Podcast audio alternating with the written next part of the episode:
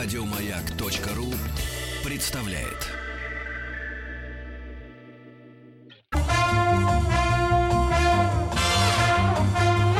Сергей Стилавин и его друзья. Четверг.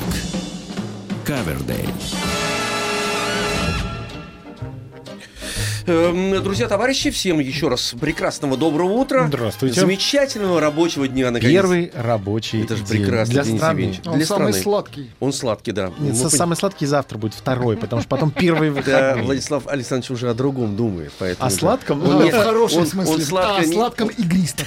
Да, он Я думал, не- укрепленным. он не о дне сказал это, конечно. Денис Николаев. Алексей Веселкин и у нас в гостях Галина Викторовна Якушева, доктор филологических наук, профессор Государственного института русского языка имени Александра Сергеевича Пушкина и э, Высшего театрального училища имени Михаила, э, Михаила Семеновича Щепкина. Галина Викторовна, здравствуйте, с наступившими праздниками вас. Э, Здравствуйте, и вас также. Да, спасибо, Галина Викторовна. Э, Ну, никуда мы не денемся от того, чтобы поговорить об ушедшем и, значит, э, и... Как-то огонь- грустно. Не-не-не, я... Чтобы поговорить об ушедшем. приходится, знаете, наступает момент, когда приходится... Выдыхаешь. Приходится подводить какие-то, значит, итоги, причем в очередной раз. Вот, вся надежда на вас.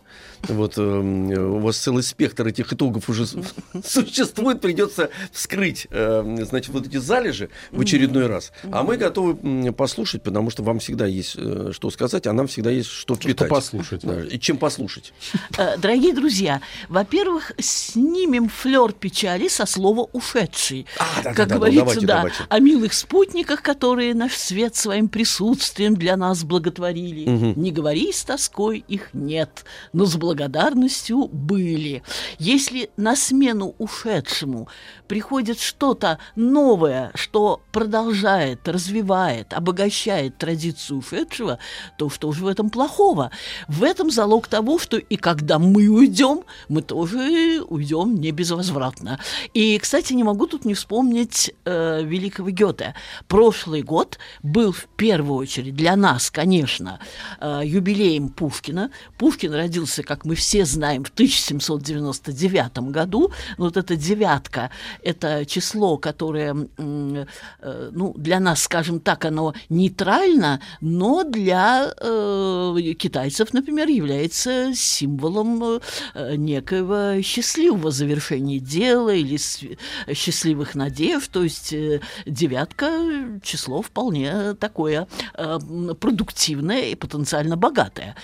1799 год – год рождения Пушкина, а 1749 год – это день рождения Гёте.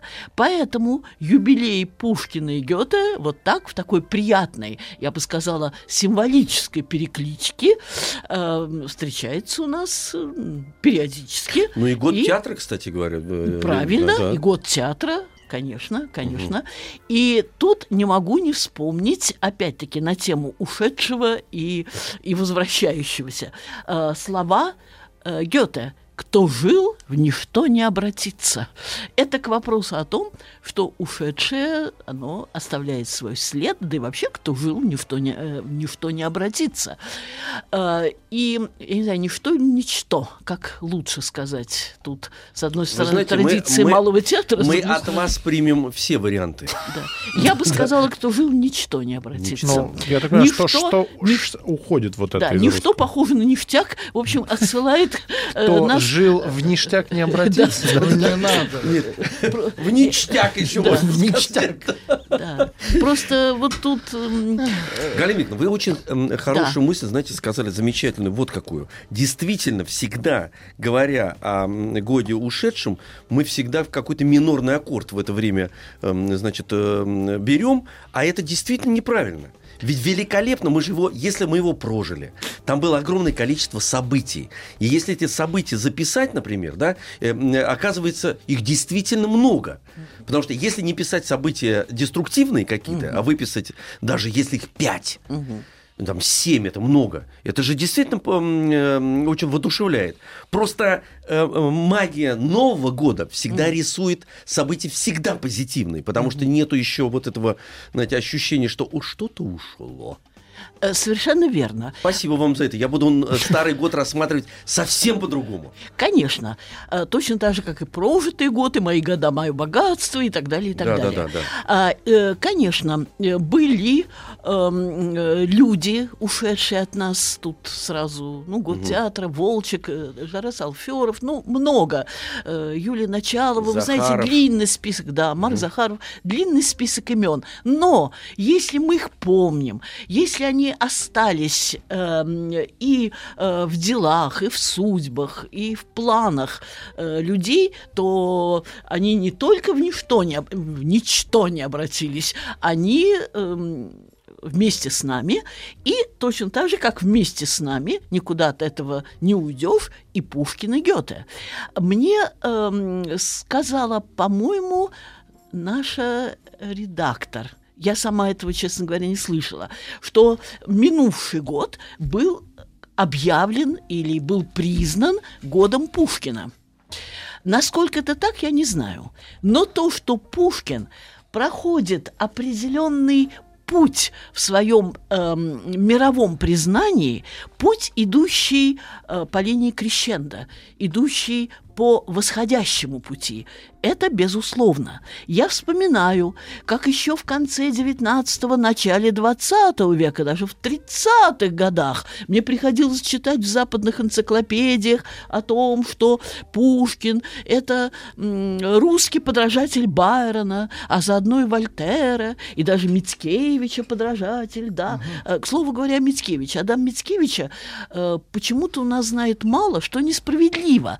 Адам Мицкевич был не только большим другом многих э, наших э, выдающихся деятелей, а, он, э, кроме того, э, был достойным соперником на поэтическом поприще Пушкина.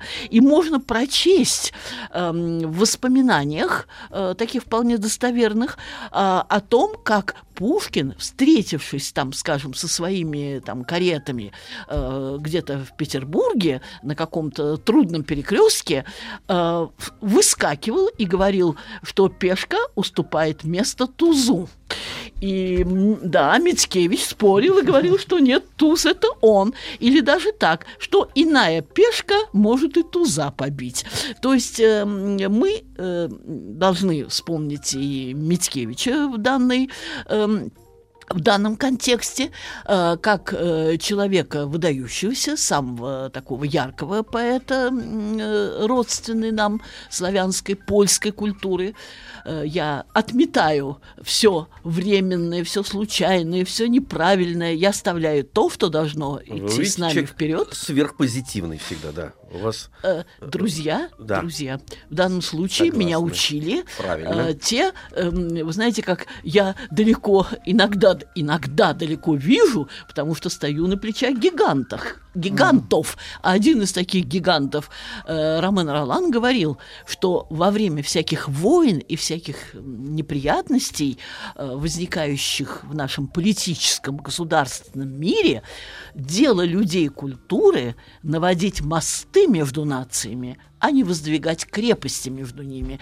Это одна из моих любимых цитат, которые я часто произношу, и, к сожалению, слишком часто для этого появляется Значит, так повод. Человек так устроен. Вам придется это произносить. Мы это будем, значит, воспринимать, мосты наводить. Мало того, я вспомнил, что у нас, знаете, время странно идет. У нас эфир сегодня начался, кстати, с Пушкина, потому что мы читали Даже в очередной раз, да. С момента дуэли. С, с момента дуэли Ленского с Онегиным я тут читал. Ну да. Потому что к этому произведению необходимо возвращаться, потому что совершенно не- непонятное вообще э, явление. Вот, и видите, у нас такое рондо пол- по- получилось с вами. Вы, так сказать, сейчас замы- за- за- за- заканчиваете. Ну, то не заканчивайте, а Ну да. замыкаете наш эфир Пушкиным. Так э, рифмуете. Ну да. А, Я не буду придираться, я всю жизнь тоже говорила рондо. Мгм. И вдруг э, в словаре... неправильно, оказывается. Самое интересное, что я Ну, слышала... Рамдо, что ли, говорить надо? Да, подожди. Самое читай. интересное, что поскольку я эм, немножко педантично, э, ну, педантично все-таки 31 год я поработала в издательстве «Большая российская когда-то большая советская энциклопедия, и, видимо, вот это въелось в меня, вот этот uh-huh. педантизм, может быть, не всегда уместный. Конечно, хочется сказать рондо, да. а, но э, я просто как-то подумала о том, что происхождение-то и становление э, этого рода искусства, это же Франция, я проверила по словарю, там ударение на последнем слое, да рондо. Да рондо. Но, но самое звучит интересное... Неблагоск... Не, не звучит. Да. Не звучит. Неблагозвучно. Самое интересное, что была передача э, вчера или позавчера э, по радио, и передача, которую вел э, э, очень серьезный человек. У меня, э, по-моему, Бертман может быть такое. Может быть. Был, он ведет передачу это из Геликон опера. Да. И он тоже сказал рондо. Рондо не звучит. Кстати, о радио.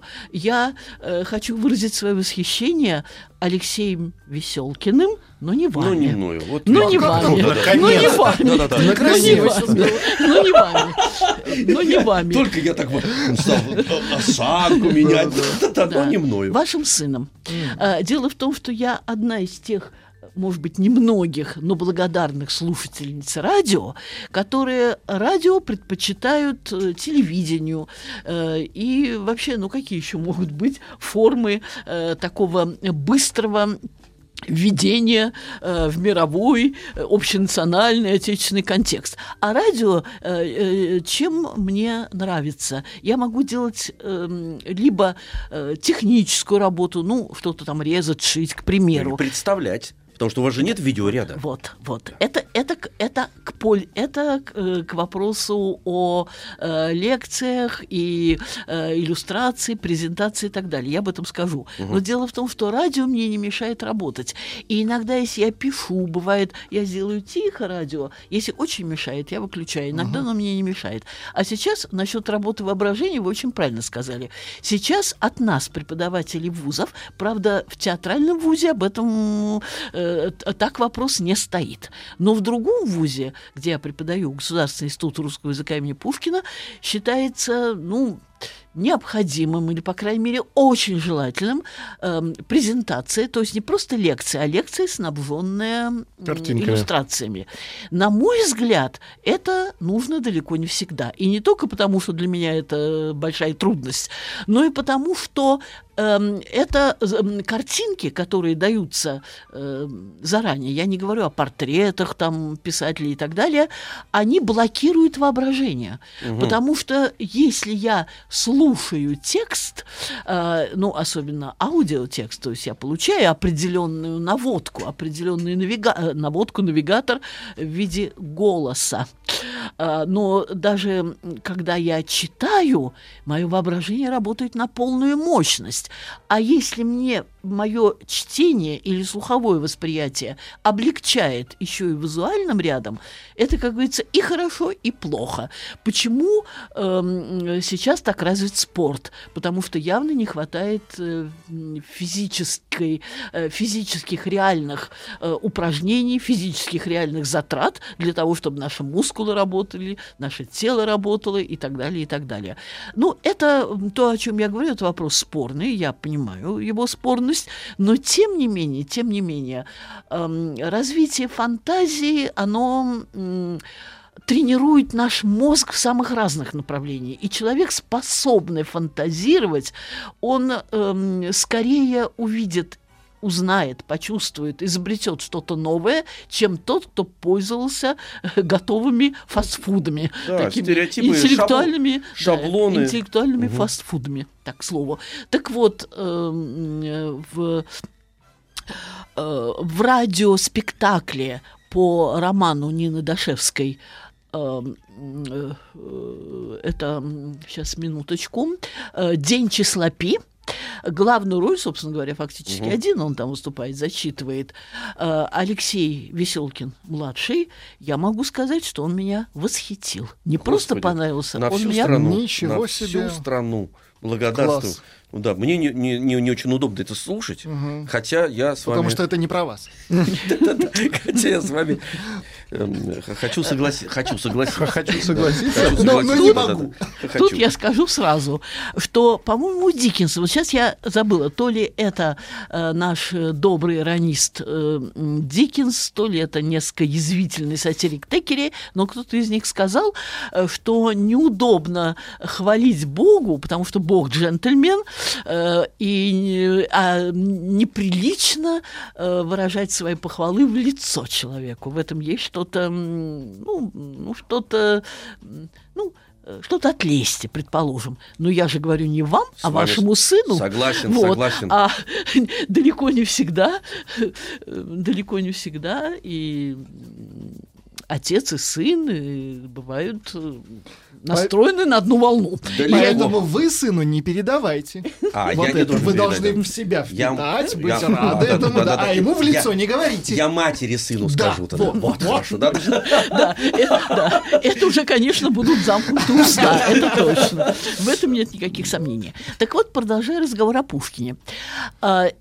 Один, одним из очень немногих на Западе, кто хорошо знал русский язык, это друг Тургенева Проспер Мериме, и я об этом говорила в том числе и по маяку, потому что это мало кому известно, только ну, профессиональным филологам, может быть, большим любителям чтения, но Проспер Мериме, классик французской литературы, э, человек э, вообще широко образованный, владеющий рядом языков, языков, в том числе и русским, высоко оценил Пушкина еще в середине XIX века. И это была большая редкость, когда в своей статье Александр Пушкин Проспер Мариме поставил Пушкина выше Байрона. Не только не признал его всего лишь подражателем э, Байрона, как это делали и при нем, и после него долгие десятилетия, многие-многие на Западе, я бы сказала, большинство на Западе. А он обратил внимание на то, насколько точно слово эм, Пушкина. Тут было даже сопоставление с лучником из Илиады Гомера. Лучник, который всегда попадает в цель.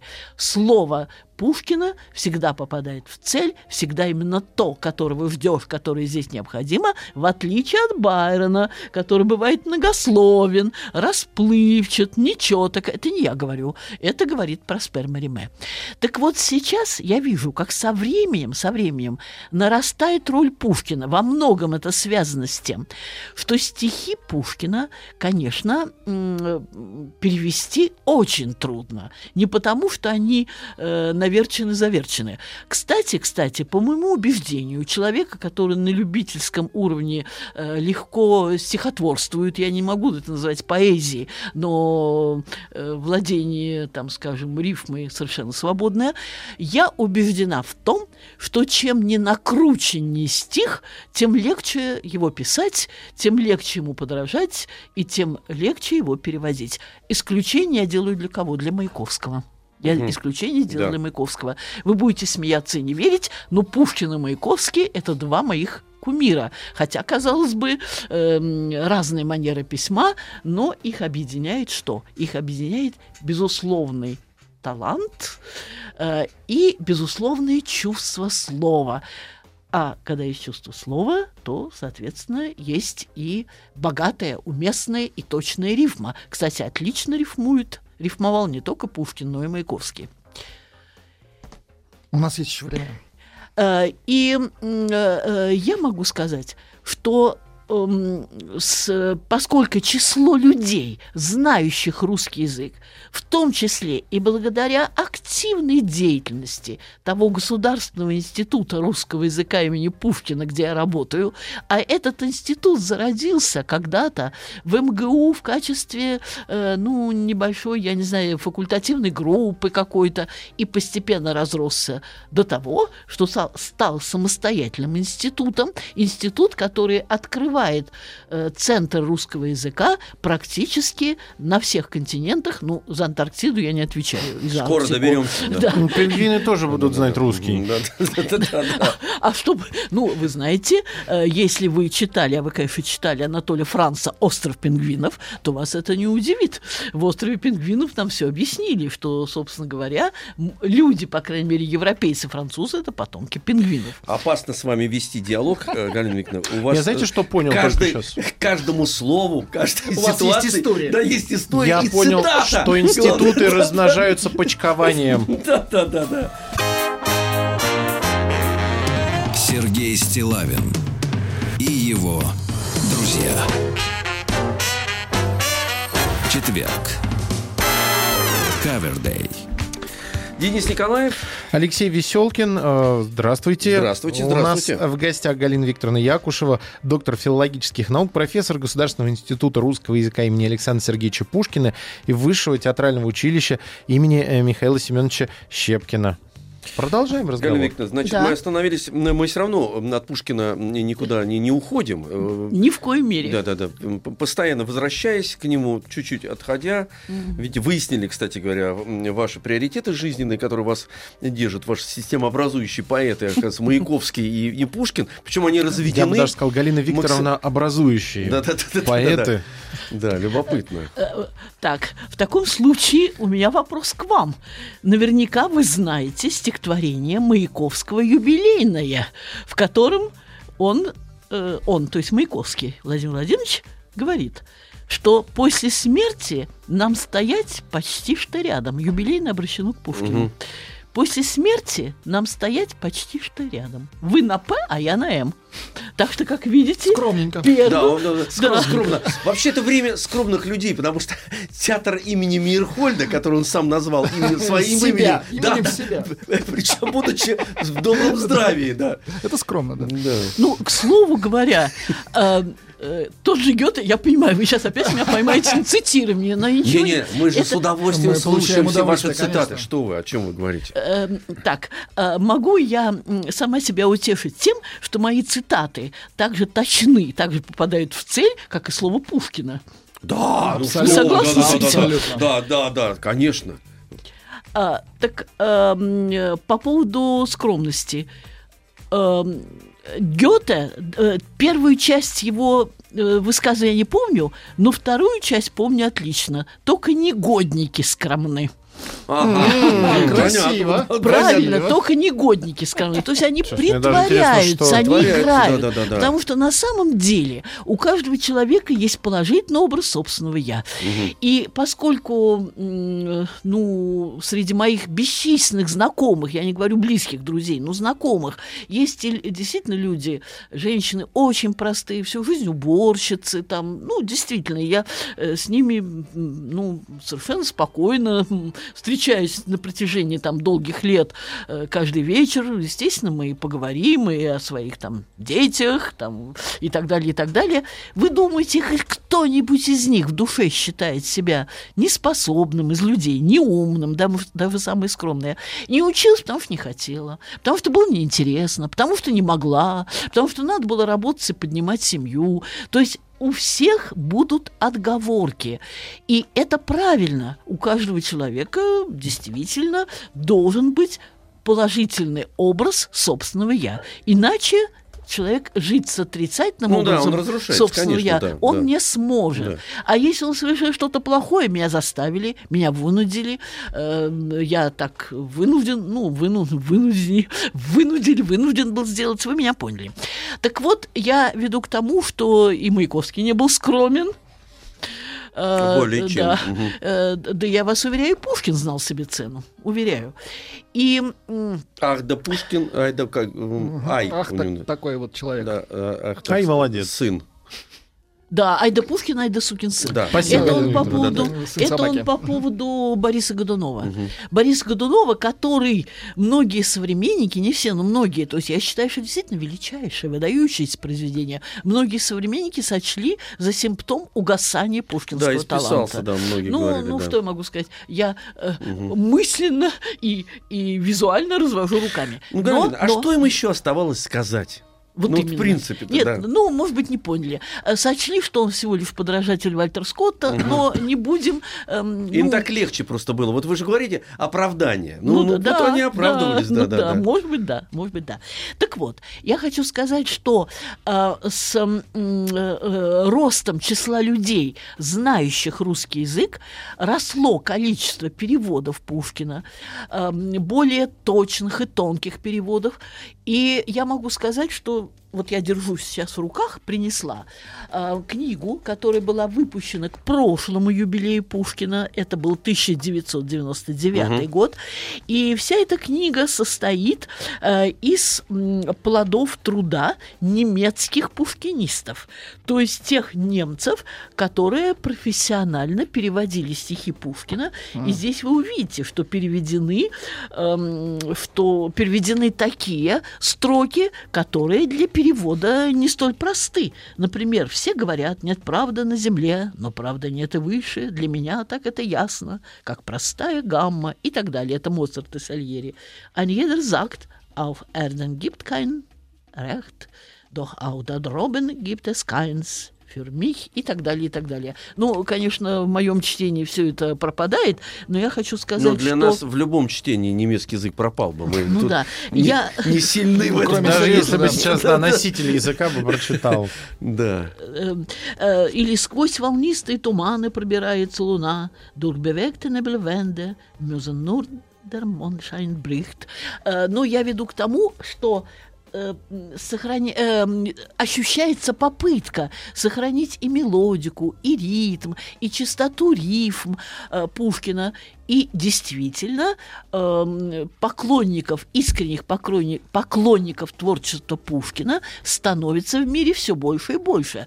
Вот, э, э, скажем, здесь многие переводы сделал некий Рольф Дитрих Кайль. Я с ним и лично была знакома. Не знаю, вот как в данный момент э, он в каком, как сказать, эм, в каком эм, Состоянии. состоянии он находится.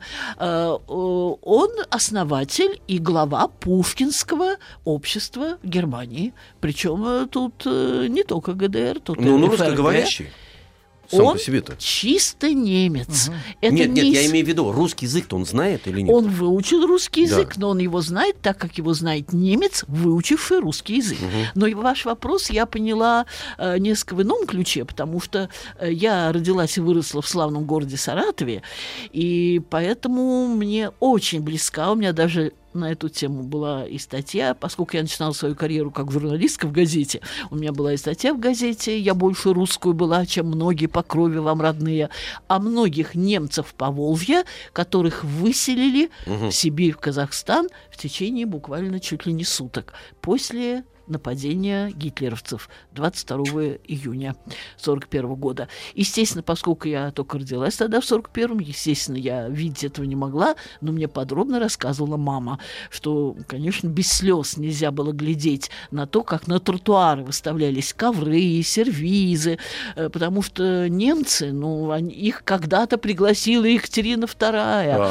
быть э, м, э, немецкая колония, город Энгельс, до революции город Покровск, а теперь э, город, я не знаю, он сохранился, я не знаю, вернул свое название Покровск или Энгельсом остался. Город напротив Саратова, мы туда легко Да, на да, лодке.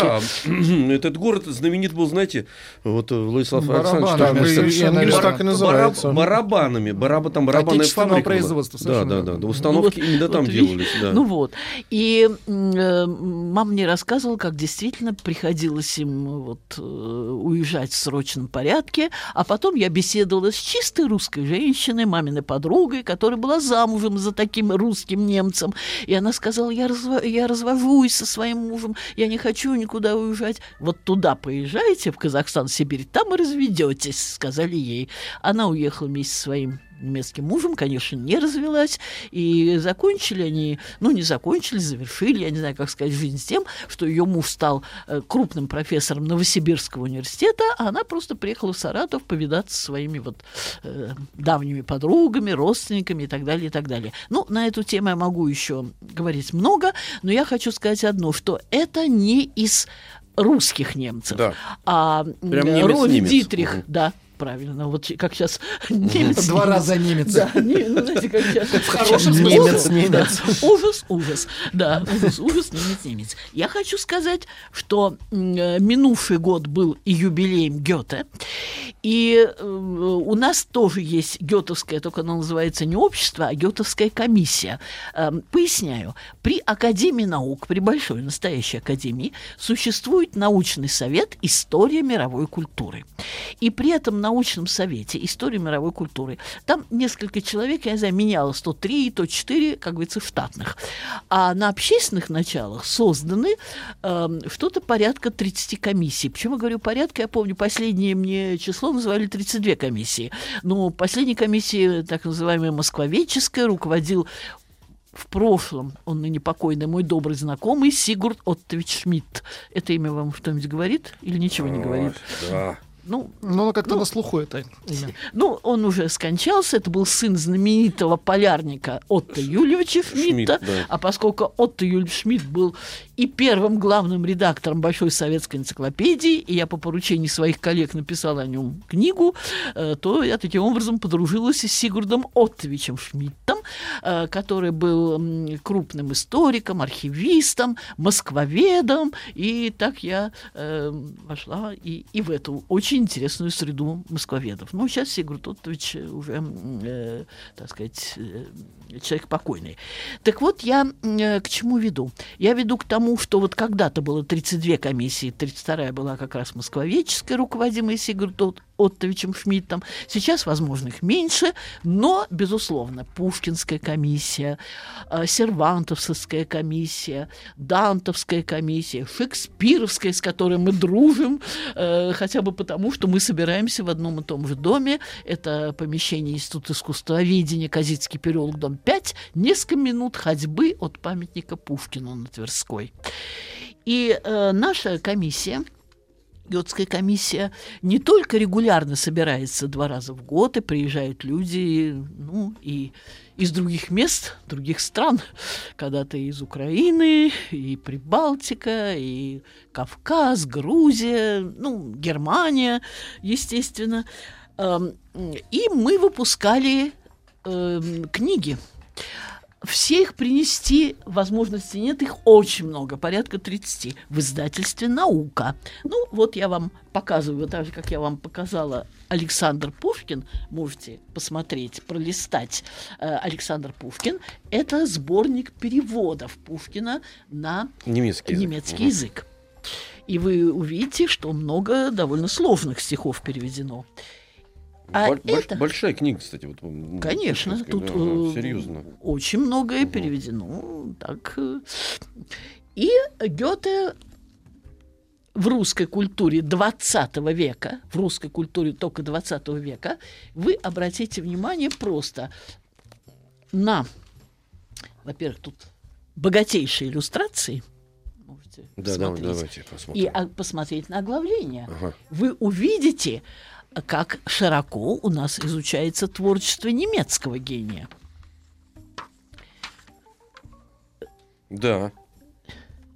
В чем я вижу перекличку этих двух гениев, помимо того, что каждый из них э, выражал э, дух, силу, талант, интересы своего народа, помимо того, что Пушкин, естественно, знал о Гёте, э, одни только сцены из Фауста о том свидетельствуют, не говоря уже о прочем, и э, Гёте знал о Пушкине, и, ну, судя по тому преданию, которое повторяется во всех исследованиях, э, передал Пушкину свое перо через Жуковского, поскольку Настоящее перо имеется в виду. Ну, Э, на- Я инс- имею в виду, инструмент. э, я имею в виду то перо, которым тогда писали. Да, да, да, прикладной инструмент, да. ага. Такой прикладной рабочий инструмент, знак своего признания и почтения. По крайней мере, эта э, легенда поддержана всеми исследователями. Э, сначала говорили, что это через Кармазина, потом стали уверять, что через Жуковского было передано перо, и, и оно вроде бы хранится в одном из музеев. Это действительно везде всячески поддержано. Но откуда у меня взялась, э, сам, взялся сам мотив новой весны? Так. Дело в том, что таланту свойственно такое фениксообразное качество, умение возрождаться, А мы сейчас обновляться. возродимся возродим, через минуту.